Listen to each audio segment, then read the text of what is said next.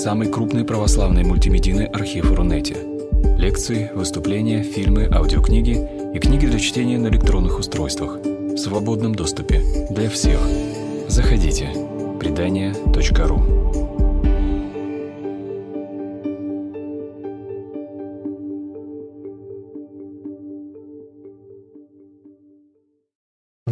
Сегодня мы с вами поговорим об одном из чудес света. Это абсолютно волшебное явление. Само слово «фаюм», оно звучит завораживающе. И прежде чем говорить о фаюмских портретах, нужно увидеть фаюм, потому что фаюм – это область в Египте, это сегодня небольшая провинция на севере Египта. Ее природа совершенно не похожа на все, что мы привыкли видеть как пейзажи Египта. И поэтому нужно увидеть красоту этой природы. Этот оазис находится в 130 километрах от Каира. Э, вот карта Google. Э, Фаюм находится вдоль озера Карун. В древности греки его называли Моэрис или в русском переводе Меридово море. И само это название Моэрис тоже звучит как одно из чудес из «Тысячи одной ночи». И э, это слово возникло как греческая транскрипция еврейского, египетского названия. Моэрис, мер – это вода, ур – это великая. Поэтому Моэрис – это великая вода. И Фаюм всегда считался садами Египта. Этот оазис вокруг этого чудесного озера, оно существовало уже в эпоху фараонов, и об этом говорит его название – великая вода, и здесь все утопает в зелени. Природа в Египте очень редко бывает настолько щедрой, и поэтому туристы окрестили эти земли египетской Швейцарией. И вы можете увидеть на этих слайдах, эта египетская Швейцария потрясает богатством красок, потрясает изумрудная зелень, сочная. Сам по себе оазис – это несколько сотен квадратных метров культивированной земли, и затем наступают пески Сахары, Ливийской пустыни, Аравийской пустыни. И вот этот оазис – это чудо, которое э, наполнено каналами. Эти каналы были известны еще в древности, когда недавно производили э, реконструкцию одного из них, чистили дно, то обнаружили, что этот канал внизу вымощен камнями, которые были уложены еще при фараоне Аминемхате IV, то есть это 2000 лет до Рождества Христова, уже были проложены эти каналы. Есть крупные каналы, есть маленькие канавки, которые орошают землю. И в целом это совершенно эдемские пейзажи. Э, здесь буйство растительности, много животных. Э, вот так добывают воду до сих пор э, с помощью такого колодца колеса, который качает эту воду. Э, люди живут здесь э, с незапамятных времен. Еще в доисторические времена здесь уже существовали селения, то есть это примерно, скажем, восьмое тысячелетие до нашей эры, уже здесь были следы присутствия человека. Э, в пейзаже преобладает сочный зеленый цвет, это цвет кукурузы, сахарного тростника, клевера, люцерны, зерновых. И э, другой цвет – это цвет охры. Это цвет пальмы, финиковых пальм, которые в древности уже считались самыми крупными, самыми сочными и медовыми финиками. И поэтому жить в этом Эдемском саду совершенно сладко и прекрасно. И Фаюм всегда был таким удивительным райским оазисом. Э, вот следы доисторического человека. Обычно мы о Фаюме слышим в связи со знаменитыми римскими портретами, о которых мы сегодня будем говорить, но стоит сказать несколько слов об археологических богатствах этого края. Э, уже в V веке, э, в конце IV, э, здесь появляются селения, и археологи здесь обнаруживают артефакты, разные вазы, э, предметы домашней утвари. И в частности, вот эта знаменитая гибелейнская мумия, которая датируется 3000 400 год до нашей эры. Человек похоронен в позе эмбриона, как младенец в утробе матери, в окружении предметов утвари. И это типичное захоронение. Здесь достаточно много таких захоронений находят археологи. Таким образом, человек здесь живет с незапамятных времен, здесь строили селение, здесь занимались ремеслом, и э, по мере того, как долина Нила заселяется и наступает эпоха первых фараонов, э, Фаюм уже существует, и э, первые фараоны, первая династия фараонов, те, которые строят свою столицу в Мемфисе, то есть буквально в 100 километрах отсюда – Э, фараоны, которые строят знаменитые пирамиды Хеопса, Хефрена и Микерина, э, они помнят о Фаюме, и в их времена считалось очень престижным и элегантным здесь иметь какое-то поместье и приезжать сюда на охоту. Э, чиновники, вельможи, аристократия этих первых династий здесь регулярно устраивают охоты. И следы этой деятельности мы находим на стенах гробниц. Э, вот э, эпизод охоты на птиц с помощью бумерангов. Э, здесь вот охотятся на гипопотама или на каких-то рыб с помощью гарпунов. Поэтому здесь всегда существовала древнейшая цивилизация, и она никогда не, прекра... не прекращалась от протоисторических времен до эпохи римского владычества – вот еще охота. И в археологическом отношении оазис Фаюма остается еще неразведанным краем. Археологи в основном интересуются богатствами Люксора, древних Фив, Мемфиса. И до Фаюма у них еще не доходят руки, но когда это произойдет, то мы сможем по достоинству оценить богатство этой земли. Э, древнее царство продолжалось несколько столетий, и на смену ему приходит Среднее Царство, начиная э, с 2000 года до Рождества Христова. Э, новая династия фараонов переезжает из Мемфиса и строит свою столицу в Фивах, это в сотнях километров от Фаюма, и казалось бы, что они уже должны забыть Фаюм, и Фаюм должен прийти в упадок. Однако этого не происходит. Э, фараоны будут по-прежнему очень щедро инвестировать в эти земли. Вы знаете, что плодородие земли в Египте зависит от капризов Нила. Если река разливается, то будет богатый урожай.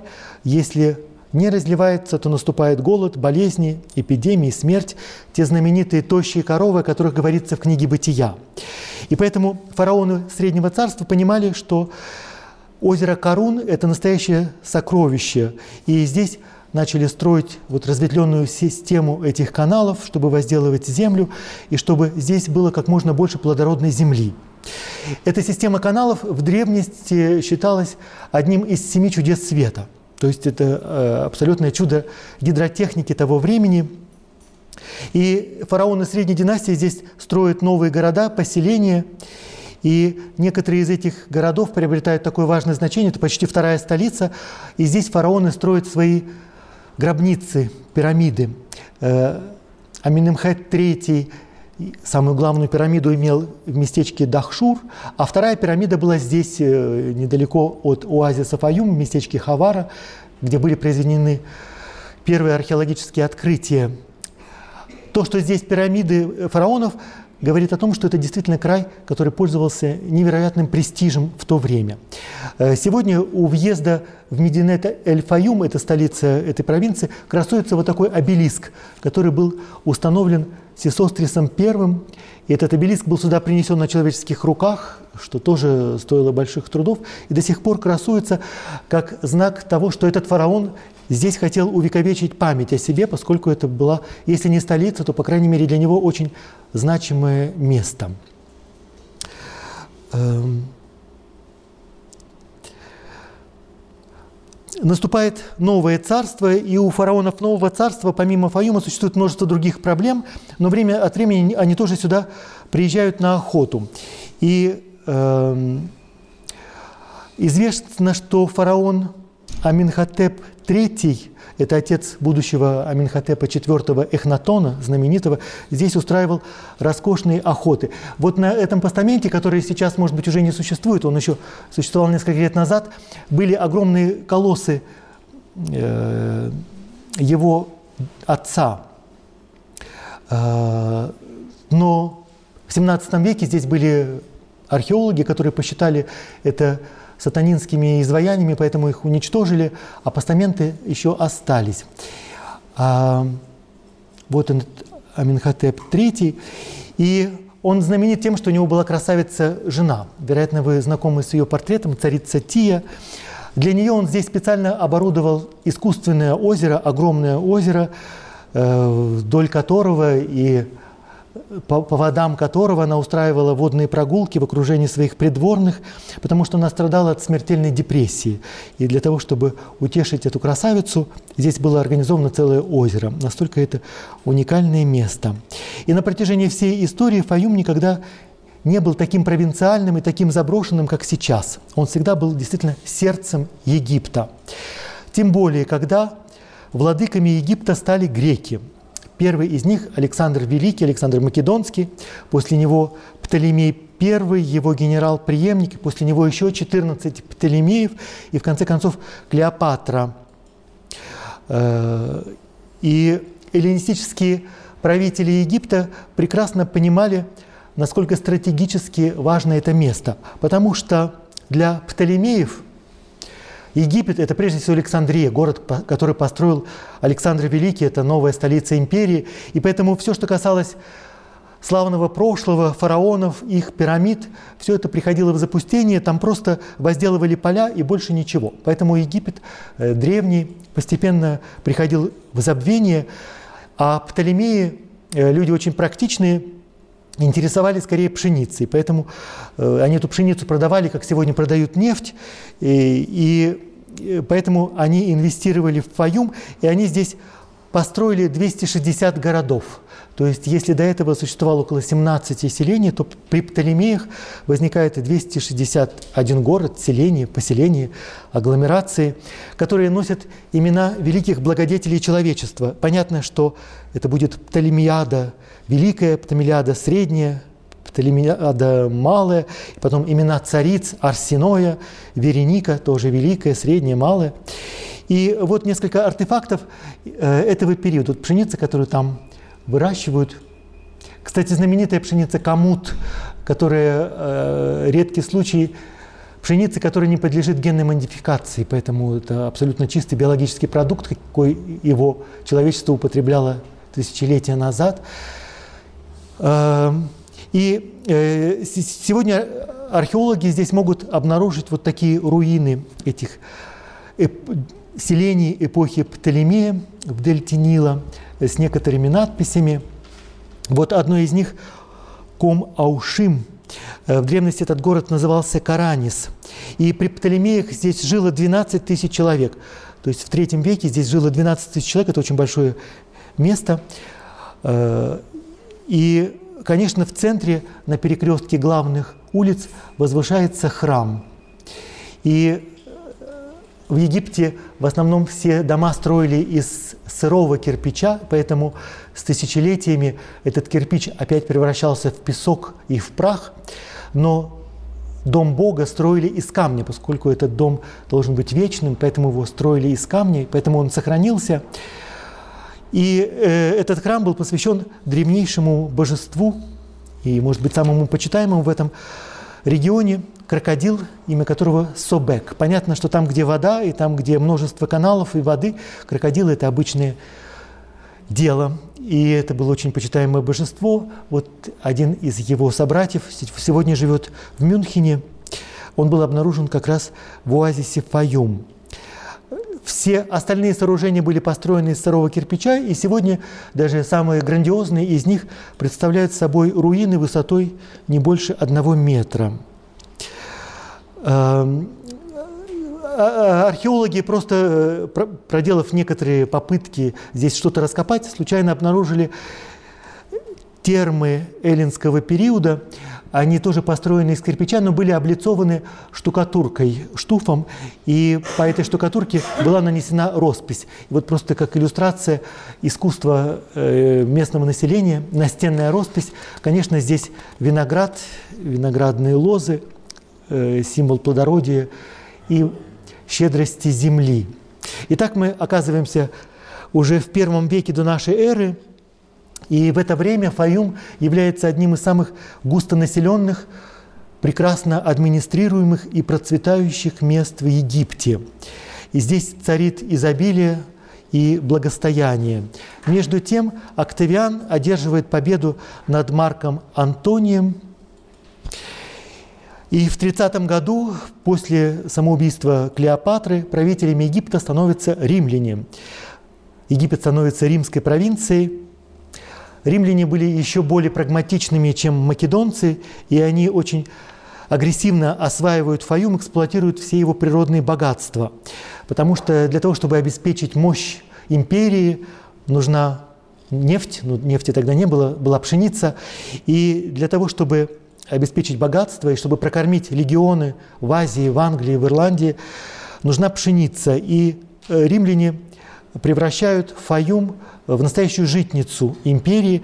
С этой целью они сюда переселяют колоссальное количество колоннов крестьян самого разного происхождения. Здесь оказываются и сирийцы, и семиты, и римляне, и греки, э, самые разные культуры, народы здесь переплетаются.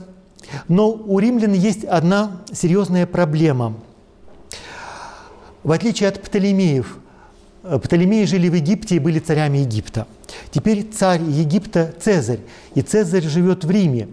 И э, да, это вот иллюстрация того, как э, в эпоху римского владычества здесь активно эксплуатируют э, эти земли. Царь живет в Риме, и для египтян Рим – это пустой звук. Э, их цивилизация насчитывает четыре тысячелетия, и поэтому э, их новый император э, Октавиан, мягко говоря, слишком молод для того, чтобы быть царем и для того, чтобы быть божеством. Поэтому египтяне смотрят на римлян свысока и с некой снисходительностью. Э, очень важный штрих э, применительно к римской цивилизации – это помогает понять вообще, как функционируют империи всех времен и народов. Э, главной добродетелью у римлян была цивильность, такое необычное слово, некая гражданская добродетель. Вот такие, э, как мы сегодня говорим, скрепы, которые обеспечивают э, силу и, э, э, и помогают империи не, ну, сохранить, сохранить свое могущество, чтобы не расшатались эти ценности. Поэтому вот нужны какие-то гражданские ценности, цивильность. И поэтому для египтян это тоже пустой звук. Для них слово «добродетель» – это то, что касается богов или великих фараонов. Они смеются над словом «добродетель». И римляне надеются, что переселенцы научат египтян этой культуре.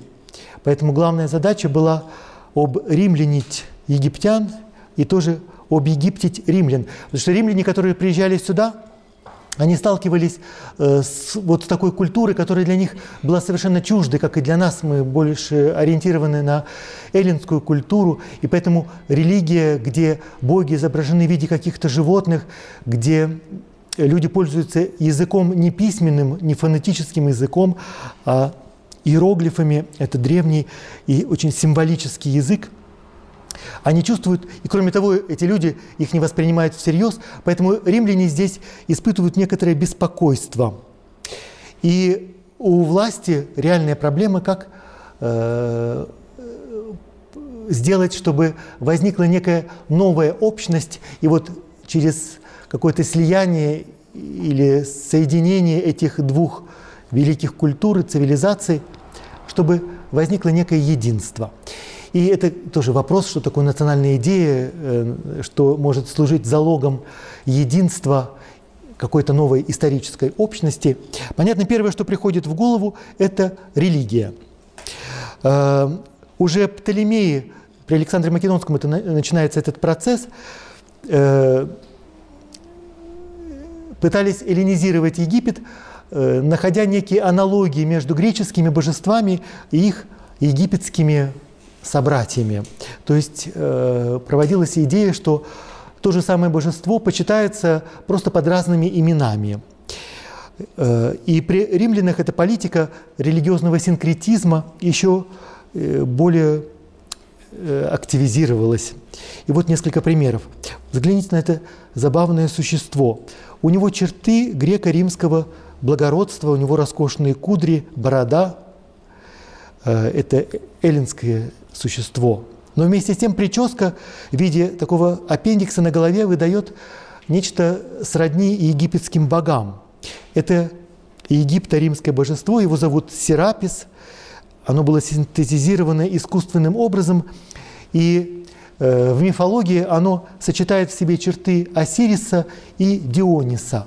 И поэтому всегда были такие придворные теологи, богословы, политиканы, которые говорили, это ваш Осирис и наш Дионис или Гелиус, и э, вот он станет нашим общенациональным божеством. Затем, затем, глядишь, и народы как-то соединятся. Вот такой же Серапис, но уже из Александрии, и э, сегодня он в музеях Ватикана. Вот другое его изображение, которое мы увидим потом среди фаюмских портретов – но политиканы всегда забывают одну простую, очень важную вещь. В искусственно созданного Бога никто никогда не будет верить всерьез. Разумеется, культ Сераписа потерпел в Египте полное фиаско. Тогда придумали богиню-мать, э, Исида, Великая Матери для египтян. Она в древности открыла египтянам секреты, как возделывать землю. Она научила их развивать свою цивилизацию, она наделяет женщин силой материнства. Это богиня-мать. И понятно, у нее есть прекрасный двойник. У этой богини Исиды есть Афродита. Она же будет Астарта, Иштар. И почему бы не объединить всех этих богинь в едином культе? Но это тоже не сработало. Тогда сказали, хорошо, больше не будем экспериментировать с богами, вот вам Исида Афродита в одном лице. Э, создадим культ не Бога, а кого-то чуть пониже рангом. Э, как и сейчас тоже всегда нужны герои. Почему? Ну это уже в древности была эта идея. Потому что это будет некий полубог. Потому что создать Бога искусственно кто-то оскорбиться, э, и это будет воспринято как богохульство, но рангом пониже герой или Собственно, латинское слово «гений» это и означает. Э, вот попытаемся создать. И у египтян было такое замечательное божество, которое изображали в, образе, в образе младенца. Его звали Горус или Хор Гор. Вот здесь он изображен за спиной у Исиды. Обычно это был такой голенький младенчик, который пальчиком э, прикрывал рот, и у него всегда Э, локон детства, такая маленькая косичка, э, символ того, что это младенец. Вот этот локон детства и пальчик правой руки, который он тянет к рту, образ того, что это младенец.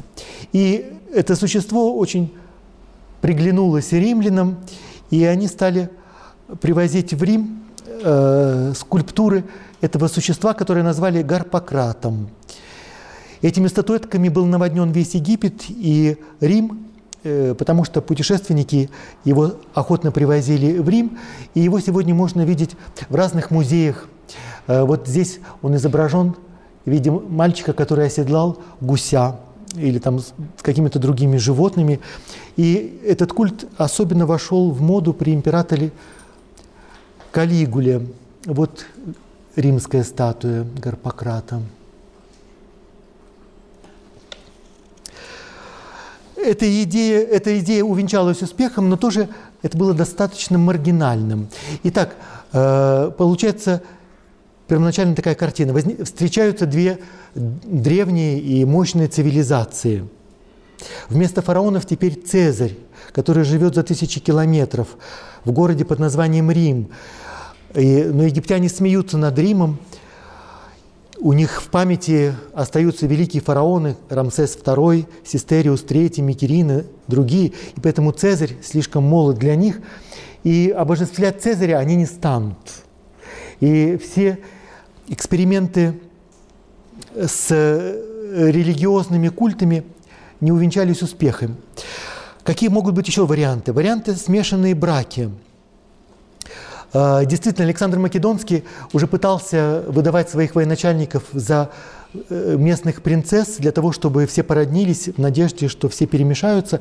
Но римляне неохотно женились на египтянах и наоборот.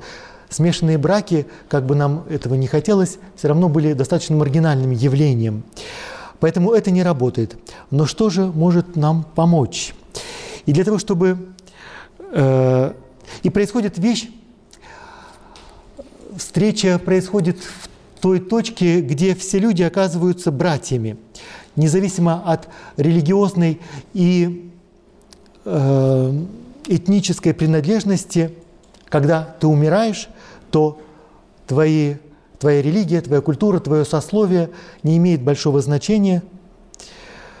Смерть – это апофеоз, это самый прекрасный момент жизни, потому что э, в этот момент все, что наполняло твой жизненный путь здесь, в подлунном мире, обретает свое подлинное звучание и значение. И э, для египтян – было очень интересно узна- спросить у римлян, как вы себе представляете вечность. Соответственно, римлянам тоже было интересно соприкоснуться с тем, как египтяне себе представляют вечность. И здесь мы касаемся точки очень э, интересной для православия тоже. Э, условно говоря, некоторые проповедники считают, что все, что связано с почитанием умерших, вот странствия, Феодоры и вот представление о загробном мире, которое существует в таком э, народном православии, все это заимствовано у египтян. И мы сейчас действительно увидим некоторые черты сходства, которые помогают более рельефно увидеть э, некую глубину тоже христианства. Только нужно понимать, что любой синкретизм и поверхностное сравнение, лишь внешнее, оно ничего не дает, но тот, кто имеет какое-то религиозное чутье и вкус, может увидеть моменты очень важные, которые откликаются тоже в его сердце. Итак, э, что думали египтяне о смерти? Э, прежде всего, смерти нет. Смерть – это не конец, смерть – это дверь, это переход. Человек лишь меняет свое транспортное средство. В жизни он плавает по э, водам Нила на своей барке. После смерти он пересаживается на другую барку и плавает уже по водам подземного Нила. Поэтому э, смерть – это лишь только момент, когда ты меняешь транспортное средство. Но путешествие продолжается. И в процессе этого плавания по водам подземного Нила человек э, Э, человек э, проходит множество мыторств и испытаний. Вот э, иллюстрация книги мертвых. Вот здесь на этом папирусе проиллюстрировано это странствие. Точно так же, как Феодора путешествует по мыторствам, вот эти вот мытарства, некие такие таможни, где тебя проверяют. Также и человек в представлении египтян по мере странствия по водам подземного Нила претерпевает некоторые испытания, и проходя через врата, через врата, через врата, он постепенно познает самого себя. Он познает, что такое человеческая природа. Вот это замечательный момент, что такое испытание. Испытание – это когда мы понимаем, чего мы действительно стоим, что в нас было такого фальшивого и дешевого, а что остается в нас подлинного и непреложного. И поэтому Человек, э, пересекая эти врата испытаний, узнает не только человеческую природу, но тоже и божественную природу. И по мере того, как он познает тайны богов, он усваивает частицу их природы, он становится божеством. Например, для египтян чрезвычайно важно сохранять архаические формы ритуала. Почему? Потому что Э, они совершают те же самые ритуалы, которые совершали их отцы, деды, прадеды, не меняя ни одного слова, ни жеста, ни элемента костюма, потому что через это, может быть, монотонное повторение древних ритуалов человек входит в некий ритм вечности. И однажды э, ты действительно перейдешь от состояния человека к состоянию души, душевному состоянию, и от состояния души к состоянию божества. Э, это очень интересная идея, потому что в конце своего пути ты предстанешь перед Осирисом. Сначала ты расстаешься со своим земным телом, обретаешь форму какого-то прозрачного, бессмертного, эфирного существа, которого представляют иногда в виде птицы с, голо- с головой умершего. А, вот, она называется Ба. Э, это означает чистая душа. Ба – это чистая душа. И вот когда э, человек проходит через эти трансформации, в виде чистой души он предстает перед Осирисом, владыкой чистых душ, вообще всех душ, тех душ, которые переступили через врата заката. И подлинное чудо состоит в том, что Осириус, Осирис передает тебе часть своего божества. И в этот момент умерший становится Осирисом. И он будет царствовать вместе с ним в этом блаженном мире, в котором не существует времени, в котором история не имеет никакого продолжения и значения. И поэтому э, конечная цель этого странствия, которое начинается здесь, в подлунном мире, вот оказаться обеими ногами вечности. Чтобы жить в вечности, человек должен приготовить себе саркофаг. В этом саркофаге будет храниться мумия. И на этой мумии будет изображен посмертный лик. Ну, вот, например, саркофаг. Надгробная маска на этом саркофаге будет иметь э, отдаленное внешнее сходство со мной. Но она не должна иметь слишком суетного сходства, то есть не нужны мои индивидуальные черты. Э, нужен некий, условно говоря, идеализованный образ меня, потому что в действительности эта маска не мой портрет, как мы себе представляем, а это изображение Осириса. Это изображение моего господина – и человек, который э, рассчитывает на то, что после погребения на его лицо будет возложена маска Осириса, означает, что он однажды станет Богом и тем самым познает вечность. Вот некоторые посмертные маски с этих саркофагов. При том, что они сохраняют некоторое портретное сходство со своими прототипами, тем не менее сквозь них просвечивает лик Осириса, Бога подземного царства, Бога вечности –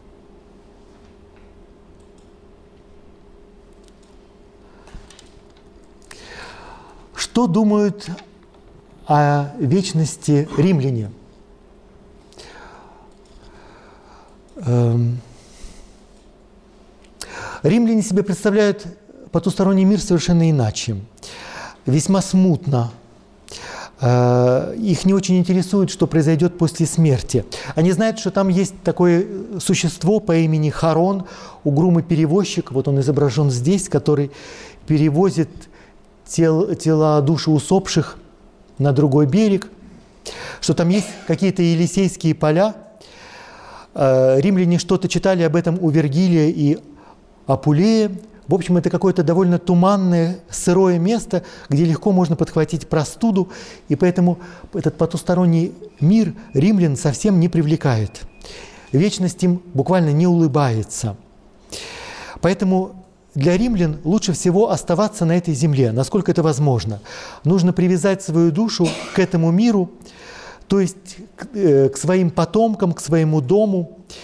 И поэтому они будут хранить свои надгробные маски дома. Они, эти маски будут передаваться из поколения в поколение. И таким образом э, умерший предок будет каким-то образом присутствовать и жить в истории в истории своей семьи, в истории своего рода.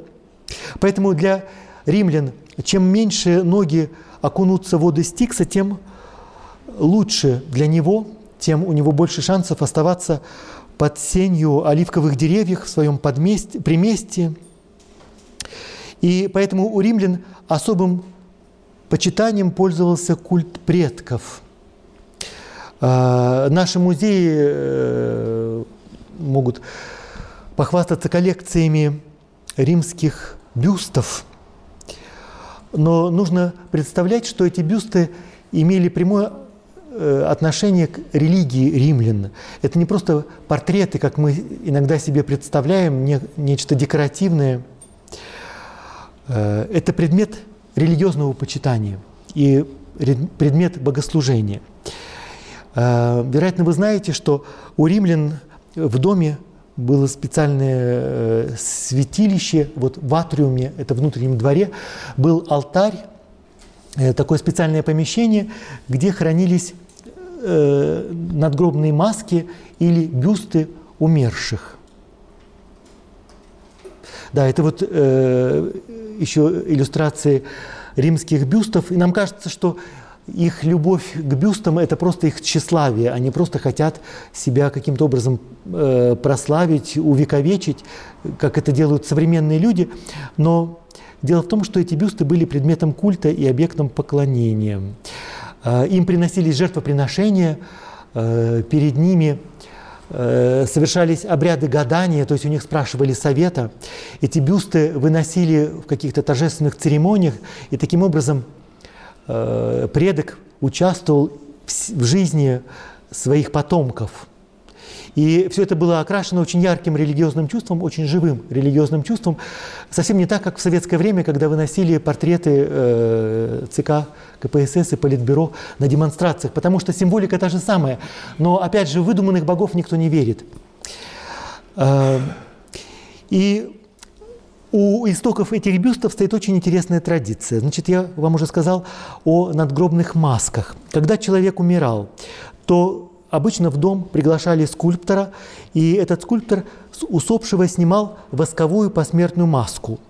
Этот оттиск из воска украшали, иногда прикрепляли искусственные волосы, иногда даже приклеивали искусственные ресницы, его драпировали одеждами, э, которые носил этот человек, и потом отдавали в руки э, э, такого ремесленника, который назывался Полинстер.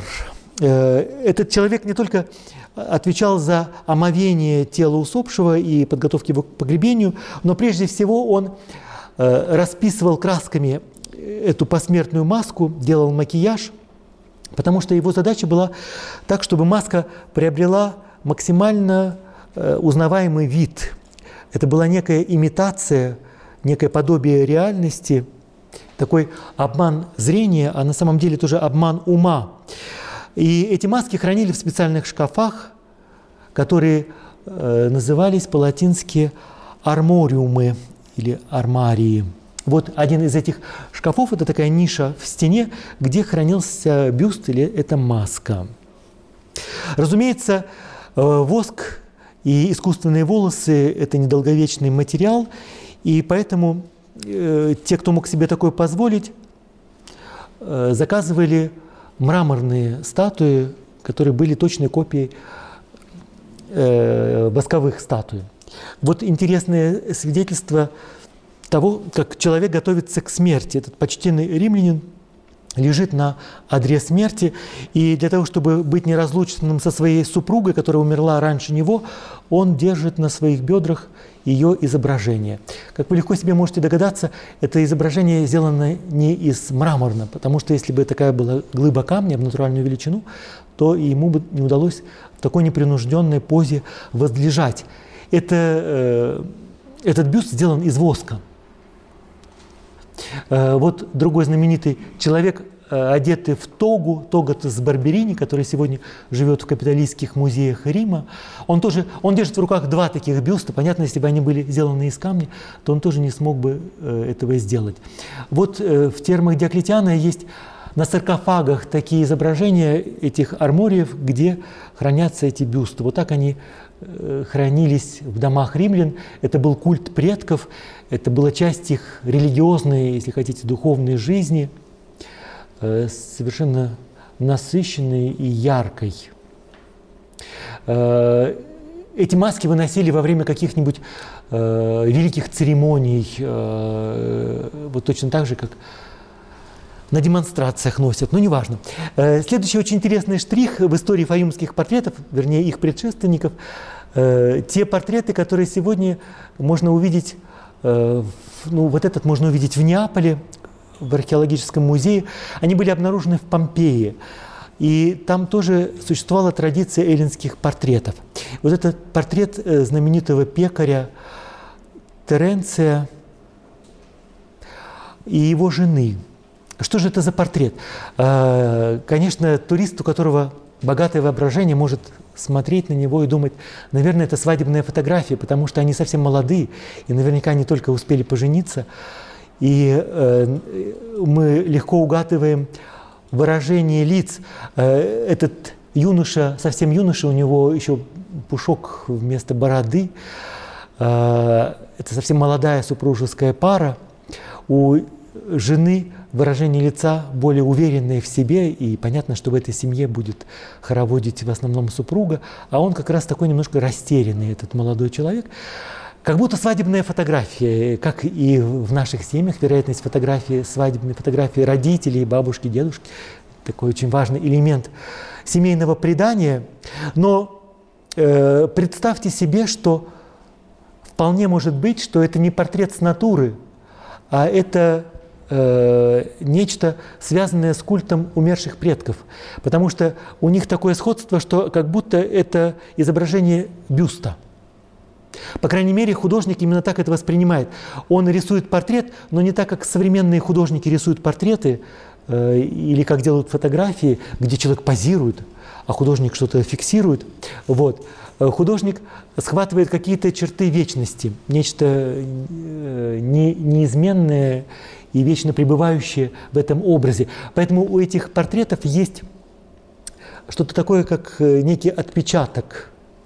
Вполне может быть, что это изображение бюстов. И тогда это поможет увидеть фаюмские портреты немножко в другом свете, более объемно.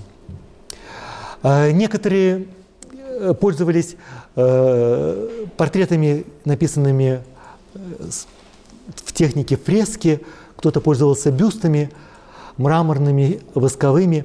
Иногда делали мозаики, но это гораздо реже. Вот эта мозаика живет сейчас в Берлине. Она тоже связана вот с этим культом усопших.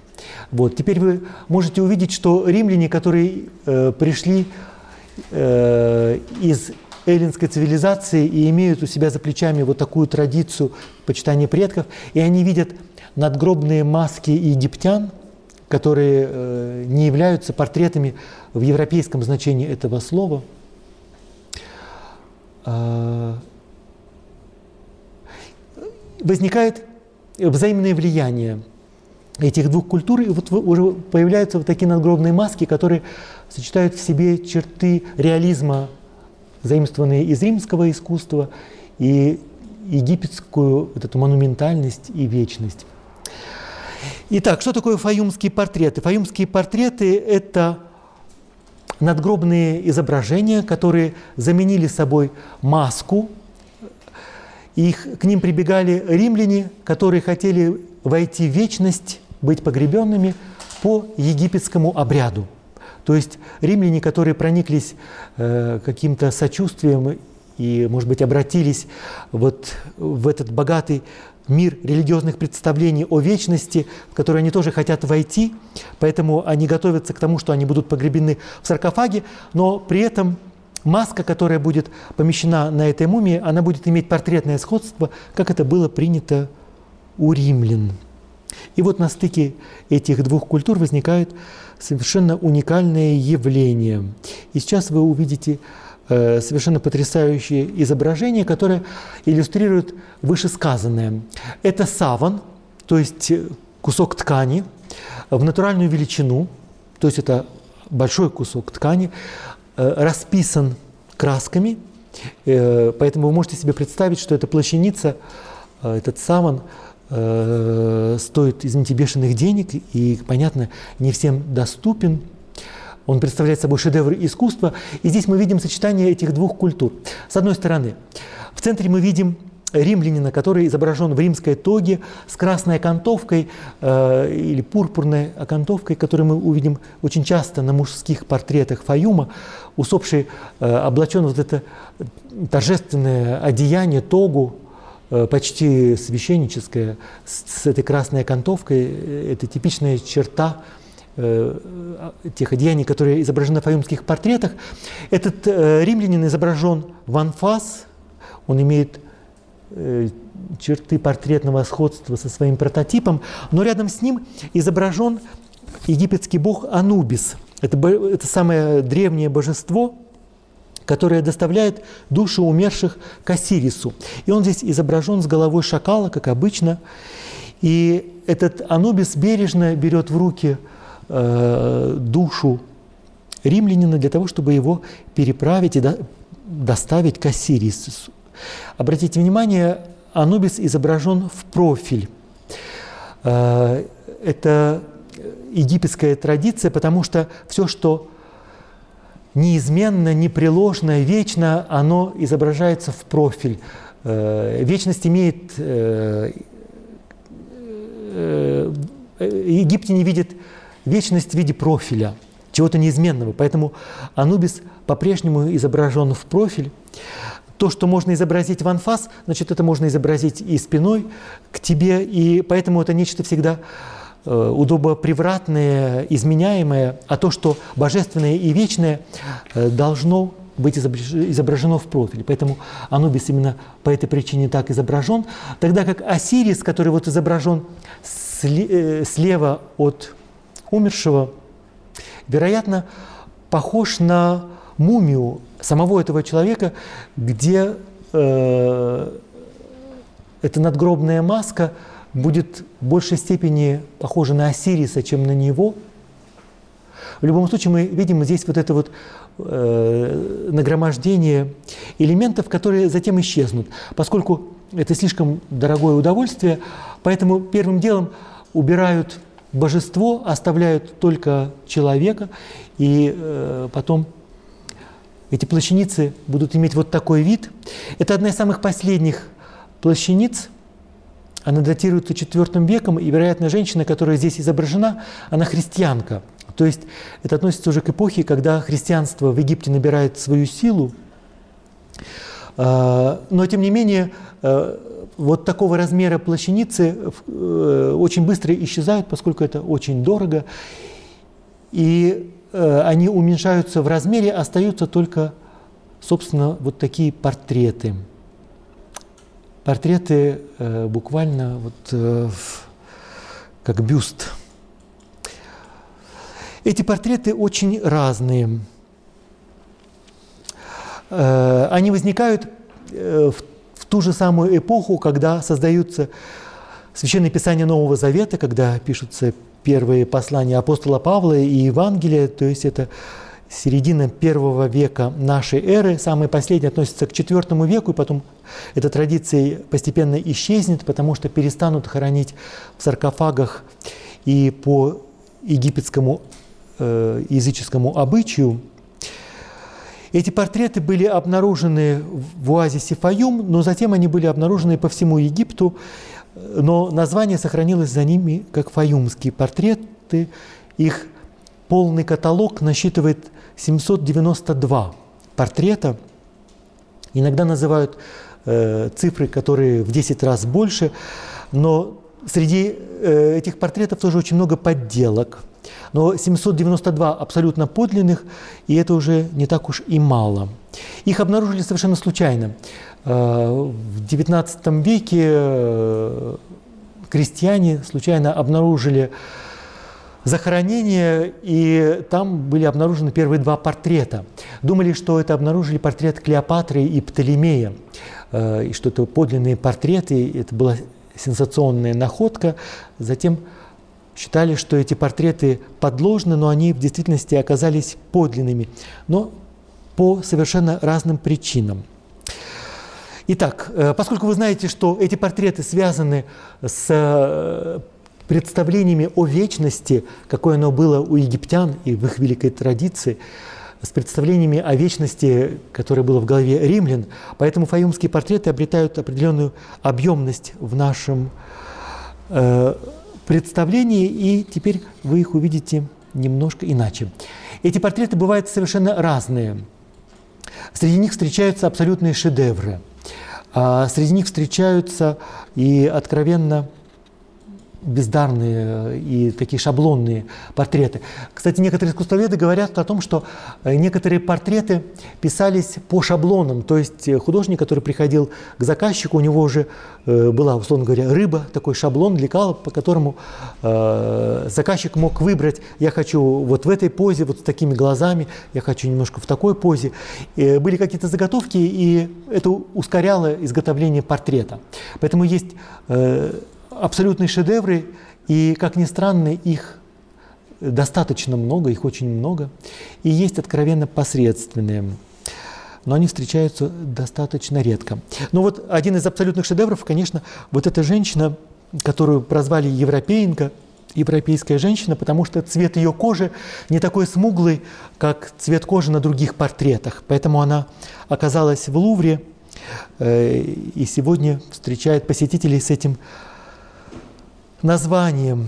Э, в этой женщине невероятное благородство и какая-то иеротичность, то есть какая-то священная торжественность и красота, и величие, и одновременно в ней какое-то целомудрие и кротость.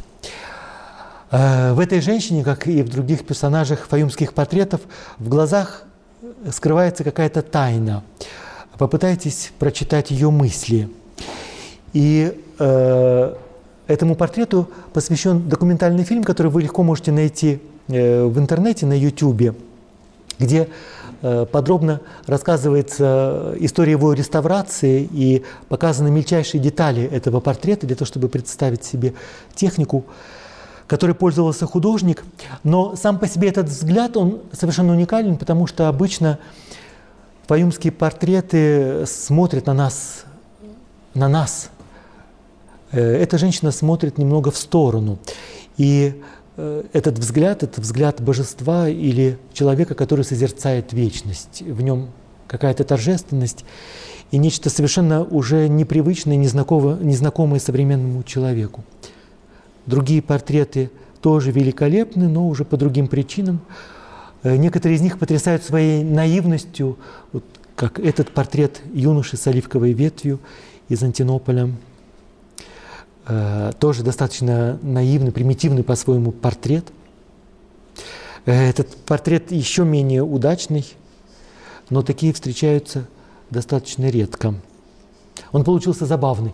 Но, конечно, э, задача художника не была забавить нас, но он действительно странный, забавный. Женский портрет из Базеля – эти портреты э, обладают каким-то потрясающим портретным сходством, потому что э, на них отражены даже дефекты лица. Например, у этого мужчины родимое пятно на носу. Э, и тем не менее этот портрет обладает вот какой-то особой священной красотой и эротичностью, которая нам уже непривычна. Вот еще один портрет – и мы можем увидеть, что эти портреты написаны в самых разных стилях. Э, с точки зрения истории искусства есть разные влияния. Больше римского портрета, греческого портрета. Вот этот знаменитый юноша с золотым венком из Пушкинского музея в Москве. Эм, кто писал эти портреты? Эти портреты писали странствующие художники. Была такая гильдия странствующих художников, которые этим зарабатывали на жизнь. И э, э, по заказу желающих они писали те портреты, которые при жизни будут храниться дома. Э, потом мы увидим кадры. Археологи обнаружили, обнаружили обрамление этих портретов, когда они висели дома. Вот. И в момент смерти этот портрет передавали тому, кто будет заниматься бальзамированием этой мумии. И поскольку художники очень часто бывали гениями, а люди, которые занимались бальзамированием, э, были не настолько талантливы, они с этими портретами обращались достаточно варварски. Они их обстригали или обрубали, тесали на свое усмотрение. И э, практически все портреты так или иначе искалечены.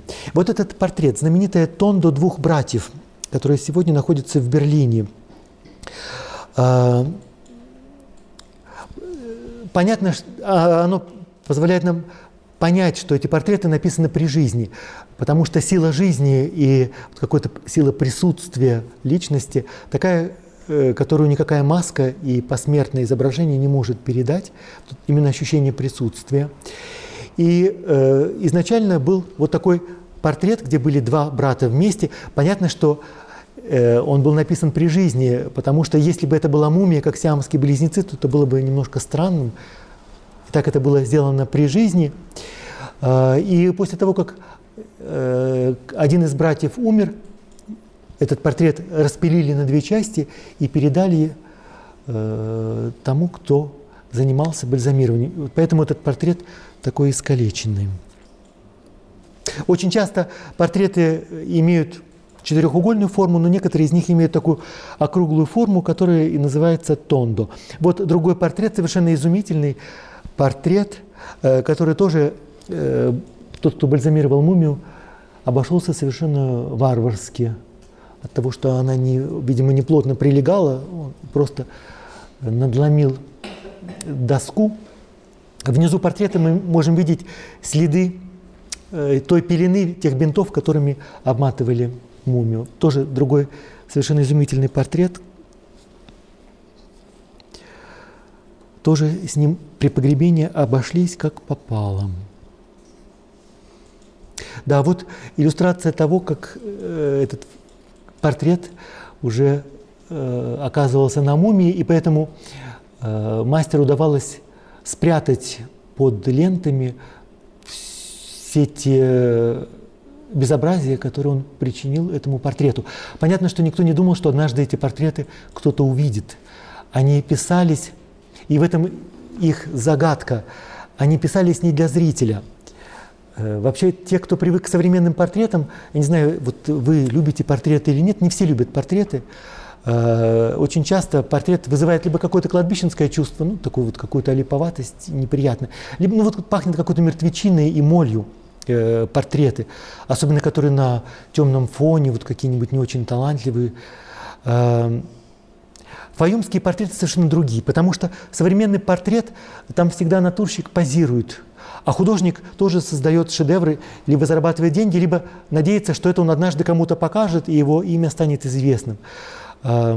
Эти портреты писались совершенно для другой цели. Человек, который его заказывал, не позировал для того, чтобы себя показать.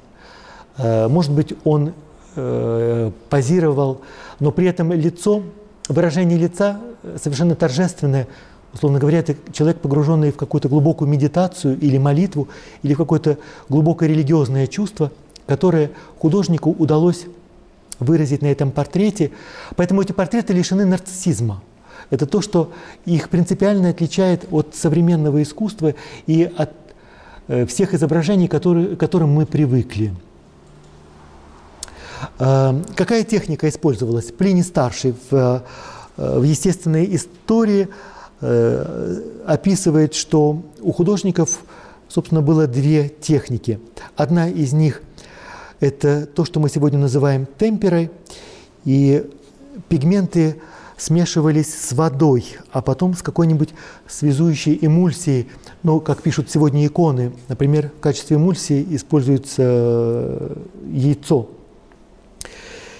Э, общая численность таких портретов э, примерно 41%. Вот один из примеров портреты, выполненные в технике темперы.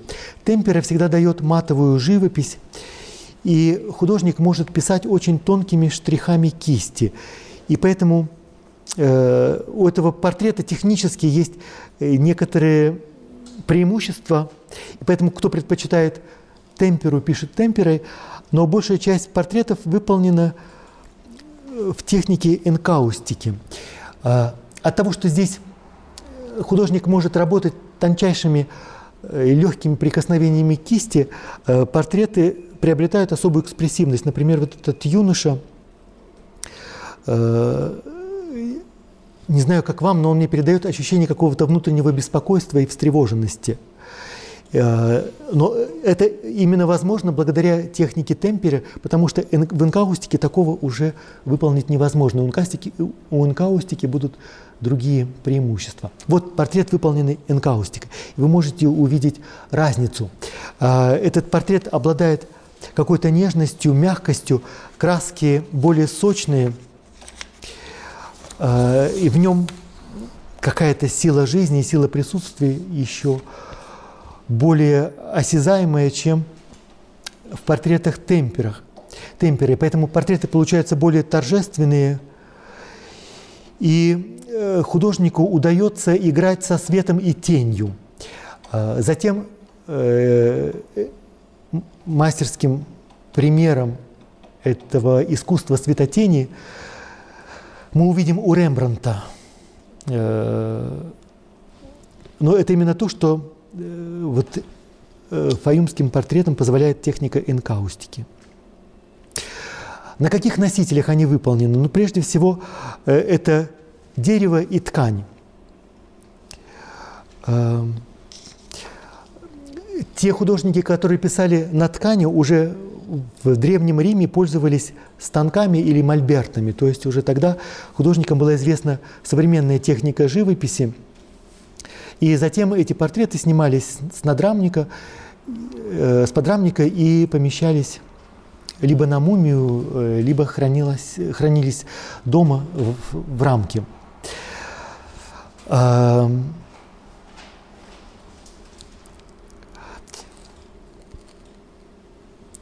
И затем уже э, те портреты, которые выполнены на ткани, прикреплялись к мумии.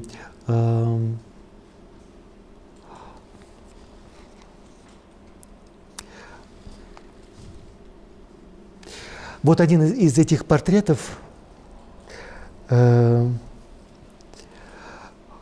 э, это невероятно живой портрет, надеюсь, вы согласитесь со мной.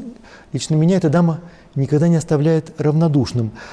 Э, рядом с этой мумией нашли таблицу, табличку, в которой названо имя этой женщины, ее звали Алина, и описывается ее биография.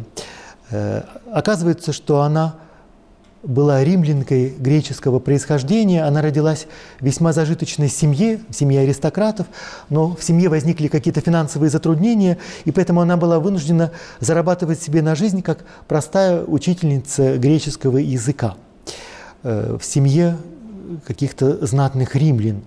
И как видите, вечность она вошла вот с таким выражением классной дамы. Это очень сильная женщина, у нее слегка искривлен нос – выражении глаз есть намек на доброту, а, но вместе с тем вот какая-то внутренняя сила. Она, у нее очень модная прическа того времени. Именно такие прически были в моде в эпоху императора Тиберия. То есть это самое начало паюмских портретов. Это примерно до 30 -го года э, нашей эры. Рядом с ее мумией были две ее дочки. Э, Э, египтяне хоронили мумии э, в, тоже в виде таких некрополей, и поэтому очень часто были семейные захоронения, иногда прямо закопанные в известняке или в песке. Но некоторые мумии, вот это очень интересная деталь, изъедены мышами, либо их, та часть, где ноги, они тоже несколько повреждены. На некоторых даже имеются детские граффити. То есть дети, которые проходили мимо, что-то там и рисовали на них. Потому что эти мумии точно так же, как римляне хранили бюсты у себя дома, точно так же, вероятно, э, здесь они по обычаю эти саркофаги хранили в своем жилище, если позволяли условия. И лишь потом они были преданы э, захоронению. Э, вот другой э, абсолютный шедевр, э, тоже известное имя этого человека, Амони, этот портрет находится в Лувре, тоже э, пример живописи на холсте. Всегда в качестве холста используется лен. Египтяне на протяжении 4000 лет к тому времени уже ткали лен и расписывали его, иногда делали цветные полотна – Поэтому им эта техника была хорошо знакома. Вот другой портрет, выполненный тоже на ткани – Естественная живопись на ткани позволяет быстрее выполнить этот заказ, потому что дерево нужно специально обрабатывать, как вот иконы. Прежде чем написать икону, нужно подготовить доску. И точно так же здесь доску нужно высушить, э, обтесать, приготовить, э, прежде чем приступить к работе. Ткань позволяла все сделать гораздо быстрее. Вот другой портрет, выполненный на дереве, дошла только лишь часть этого портрета – при том, что дерево э, пострадало, тот красочный слой, который был нанесен, он совершенно не пострадал и просто превосходной сохранности. Видно, что к этим портретам после смерти никто не прикасался. Вот тоже замечательный штрих на этом портрете, поскольку в Египте дерево было большой редкостью, лесов не было, и поэтому дерево ценилось дороже железа, дороже бронза, и можно сказать, что оно было дороже золота. С точки зрения риторики это, может быть, было бы справедливым, потому что фараоны для того, чтобы строить свои огромные корабли, должны были покупать это дерево в Ливане и привозили эти ливанские кедры. И поэтому дерево – это не тот материал, которым в Египте разбрасывались. Поэтому дерево экономили. И вот прекрасный тому пример. В этом портрете э, вы можете увидеть Э, ниже подбородка две вставки. Величина этого портрета, натуральную величину, значит, это около 30 сантиметров, поэтому там вставлен кусочек, может быть, в 5 сантиметров. Но для того, чтобы не э, выбрасывать доску, она бережно реставрирована, и художник затем все это скрыл под слоем краски, для того, чтобы максимально экономить это дерево.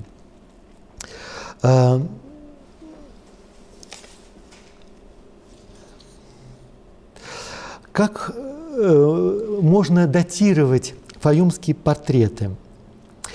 К сожалению, датировать их очень сложно. Э, по наивности можно предположить, что э, самые прекрасные портреты относятся к более раннему периоду, те, что поуродливее, похуже, уже к эпохе заката. И в истории живописи очень часто этот принцип работает, но это совершенно не тот случай. Есть фаюмские портреты совершенно неприглядные, в ранних периодах, и есть абсолютно шедевры эпохи конца. Поэтому здесь этот принцип совершенно неприменим. Но э, что мы видим? Мы видим, что женщины носят прически. Вы уже могли обратить внимание, что у них прически разные. Потом женщины носят костюмы и носят, самое главное, ювелирные украшения. И э, эти ювелирные украшения можно датировать э, потому что находят артефакты при раскопках. Сохранились Э, монеты, на которых отчеканены э, изображения императриц, императоров, членов Сената, и монеты эти тоже можно датировать, и таким образом можно датировать, когда в тот или иной момент в моде была та или иная прическа или те или иные украшения. И поэтому, исходя из этого, некоторые портреты можно датировать. Э, это просто пример Э, такой совершенно уродливой, на мой взгляд, прически, которая была в абсолютной моде э, в конце первого века. Ее носила не только императрица, но и все придворные. И э, по всей империи женщины делали такие прически, которые затем останутся тоже и на фаюмских портретах. А, поэтому датировать можно, вот опираясь на эти украшения, Например, вот эта девушка, которая получила прозвание «золотая девушка», видите, она вся покрыта золотом. Это портрет первого века. Э, парик, у нее на голове искусственные волосы, таким образом укладывали в эпоху императора Калигулы и Нерона. И э, вдоль э, линии лба вы тоже можете видеть такие мелкие кудри – все это было чрезвычайно в моде именно в эпоху Калигулы и Нерона. И здесь тоже встречаются украшения, которые типично греческого происхождения, которые такая бижутерия именно в то время была в моде. А, но при датировке тоже нужно учитывать, что Фаюм – это не просто столица, это даже не провинция, а это медвежья дыра, и поэтому иногда мода туда приходила спустя десятилетия. Поэтому все эти женщины одеты по моде, э, как это было принято в их время, но иногда это приходило с большим запозданием. А, например, вот эта женщина, а, вот такая прическа а, появляется при Антонинах. По крайней мере, этот портрет не может быть датирован более ранним временем. Вот другой пример той же самой узнаваемой прически эпохи Антонинов. Вот примеры того, как можно датировать портреты. Э, это Гермиона, известно ее имя, вот оно даже подписано у портрета.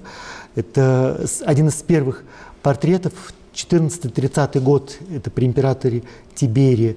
Э, такую прическу носили во времена Трояна, 98-117 год. Европейка, это 117-138 год. Это жрец Сераписа, э, семиконечная звезда э, во лбу – это знак того, что он принадлежит Серапису, и известно, что это был жрец, и у него прическа, которая была модна уже в следующем поколении. Э, очень интересный вопрос – это присутствие золотых деталей. Например, вот здесь это золотая звезда, здесь золотой венец, и у, этой, у этого портрета был золотой фон – для египтян золото это был, э, иногда говорят, это была плоть богов. То есть действительно это материал, который лучше всего отражает солнечный свет, и поэтому это символ божественного достоинства, божественной природы и славы. Поэтому э, некоторые портреты уже после смерти их владельцев украшались вот такими венками. Э, вот этот венок с символом Сераписа тоже указывает на какую-то принадлежность э, этого человека к культу Сераписа. Вот другой такой же венок, который кусочками листового золота был нанесен после смерти человека. Так. Да, э, э, современные методы исследования просто позволяют увидеть, что было нанесено раньше, что было позже. При жизни этот портрет был таким, каким вы его видите слева. В конечном варианте он дошел вот с золотой короной и затем был вмонтирован в мумию. Э, если вы посмотрите э, этот документальный фильм о европеянке, то там тоже есть интересный сюжет, связанный с золотом. Видите, э, ее шея задрапирована листами золотых пластин. И когда этот портрет отдали на реставрацию уже во второй половине 20 века, то с помощью рентгеновских лучей удалось увидеть, что там внизу. И увидели предыдущие слои. Вот так выглядела эта женщина в изначальном варианте. Постепенно проглядывает портрет. Она была вот такой. И затем, уже после смерти, при жизни она, э, ее портрет висел дома, и остались следы э, обрамления на этом портрете, а на обороте остались следы от ткани, э, в которую была забинтована мумия. В результате, видите, его вот так вот отесали грубо и варварски для погребения, наложили вот такие пластины золота, и в конце концов превратилась вот такая такая мумия. Другой женский портрет, который тоже хранится в Лувре и потрясает какой-то своей э, наивностью, может быть, примитивностью. А у этой женщины тоже есть своя история. Здесь она выглядит достаточно молодой. Э, но когда просветили портрет и просветили мумию, которой она принадлежит, оказалось, что эта женщина достаточно в годах. Кстати, э, что касается датировки этого портрета, видите, это достаточно поздний портрет конца второго, начала третьего века. Это эпоха, когда в Риме появляются императоры сирийского происхождения. И в моде были прически с пробором в середине головы. И этот пробор камуфлировали, покрывали такими украшениями, и тоже у корней волос на лбу э, делали такие завитушки, чтобы э, задрапировать как бы эту часть головы. Это типичная мода того времени. Итак, что с этой женщиной? Она стара. То есть она была старая, ее художник изобразил, какой она была при жизни, уставшей, изможденной постепенно она превратилась вот в такую э, женщину э, в расцвете лет, но не в смысле, что она омолодилась, а просто убирается все, что э, оставлено временем для того, чтобы просветилось, просияло то, что будет вечности. Так, еще несколько э, кадров, которые помогут нам понять секрет фаюмских портретов. Конечно, это вопрос взгляда. Глаза и взгляд в египетской религии, в египетском искусстве, в греческом имеют колоссальное значение, э, потому что фактически взгляд – это то, через что вечность – это окно вечности. Поэтому зрачки, которые смотрят на вас, э, они видящие, и человек э, понимает, что он находится в присутствии, и его видят. Это греческие вот. И просто э, небольшая галерея взглядов, которые мы видим на фаюмских портретах. Совершенно спокойные эти глаза, они созерцают вечность. И действительно, это взгляд вечности или взгляд божества. От того, что они как будто лишены времени, э, впечатление, что они были написаны вчера – не зря, когда их обнаружили, то были уверены, что это поддельные портреты. Э, когда устраиваются их выставки, то такое впечатление, что вы еще слышите запах воска и те цветы, которые были забальзамированы и погребены вместе с этими мумиями, они тоже как будто живые, еще сохраняют аромат и свежесть. И этот взгляд, который тоже взгляд из вечности. И для современного человека, конечно, э, секрет в том, что мы с вами окружены э, просто колоссальным количеством изображений, визуальной продукции, которая чаще всего создается для того, чтобы в нас разбудить какие-то чувства, либо нас извините, развести на эмоции, возбудить, либо чтобы мы что-то купили, либо мы чем-то возмутились, э, чтобы мы купились на эту провокацию.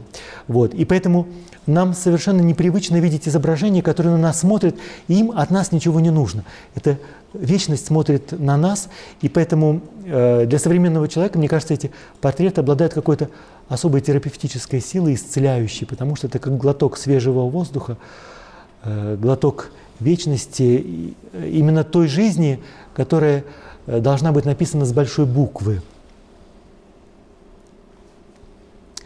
И э, вот среди всех портретов, первый портрет, который лично я увидел в жизни, это э, э мужской портрет, который находится в Пушкинском музее. И э, в его взгляде есть что-то абсолютно визионерское. Э, каждый раз, когда я с тех пор его вижу, у меня возникает все то же самое чувство, какого-то священного трепета этот человек видит вечность. И э, к чему я вас хочу подвести? К тому, что понятно, что из этих портретов возникнет вот это искусство. И э, фаюмские портреты с их бэкграундом э, римской религиозности, египетской религиозности, вообще того, что такое религиозное чувство и что такое вечность, и как человек вмещает в себя вечность, помогает нам понять, что такое православная икона. Особенно вот эти самые первые иконы, которые возникли в Египте. Э, понятно, что э, среди древнехристианских изображений есть две главных традиции. Это римские катакомбы, и мы с вами видели на других встречах, что из себя представляют росписи в римских катакомбах. Это совершенно другое искусство – оно связано с, рим, с римскими религиями, но совершенно другое искусство. То, что возникает в Египте, э, оно совершенно потрясающее. Нужно всегда помнить, что э, Египет, Северная Африка – это была столица христианства. Э, Александрия – это древняя столица христианства, где христианство впервые получило свое богословие, свою иконопись, свое богослужение – и достигла невероятных высот. Даже для византийцев э, коптское христианство, в частности эти портреты, это был эталон и какой-то недостижимый эталон того, что такое христианское искусство. И э, поэтому икона, конечно, мы можем э, абстрактно говорить, что э, икона – это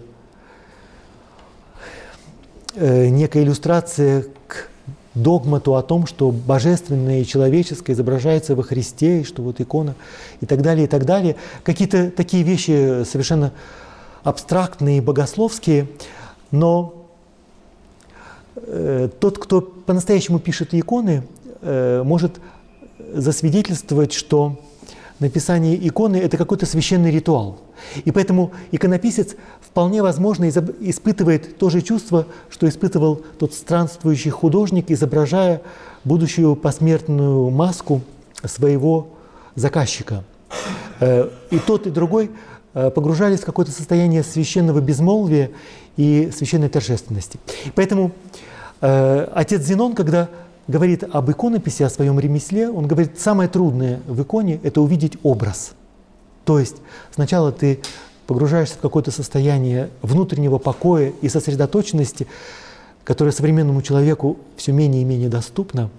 И когда э, у тебя ясно возникает образ, который ты можешь запечатлеть, ты начинаешь писать. И это как священное действие, поэтому он тоже говорит, что написание иконы – это как литургическое действие, это как совершать Евхаристию. Вот. И действительно, в тех случаях, когда мы соприкасаемся с настоящими шедеврами, где есть вот это изначальная глубинная интуиция и живое религиозное чувство, оно нас потрясает своей красотой и остается эталоном абсолютного шедевра. Э, это знаменитый Христос Вседержитель из монастыря Святой Екатерины на Синае, VI век, выполнен в технике энкаустики. И вы узнаете тот же самый взгляд, затем возникнет в искусстве, в мозаиках Дафнии, XI век, тот же самый взгляд. Э, в Чефалу, в Сицилии, XII век – знаменитая палатинская капелла, тоже 12 век в Палермо, мы с вами его видели, Мартурана в Палермо, вот эти византийские фрески. Это тоже э, изображение апостола Петра, та традиция, которая восходит к фаюмским портретам, техника энкаустики, изображали не только Спасителя, но тоже лики святых и отцов церкви. Да, ну это я просто для того, чтобы сказать, что мы наход... живем в городе, который имеет уникальное призвание, уникальную судьбу, и прямо, прямой наследник вот той великой эллинской цивилизации. Не зря некоторые говорят, что Петербург находится на той же широте, что и Александрия. Все то, что было там, мы можем увидеть в нашем городе. И, надеюсь, э, я вас убедил в том, что сегодня, спустя 2000 лет, э, то древнее искусство для нас, людей 21 века, оно родное, живое, в чем-то исцеляющее, отрезвляющее. И э, оно становится источником вдохновения, творческого вдохновения, духовного вдохновения и наслаждения э, такое, что другого такого источника навряд ли можно найти. Вот, спасибо вам за внимание. Лекция проведена и записана по заказу православного мультимедийного портала «Предание.ру». Лекции, выступления, фильмы, аудиокниги и книги для чтения на электронных устройствах в свободном доступе для всех. Заходите. Предание.ру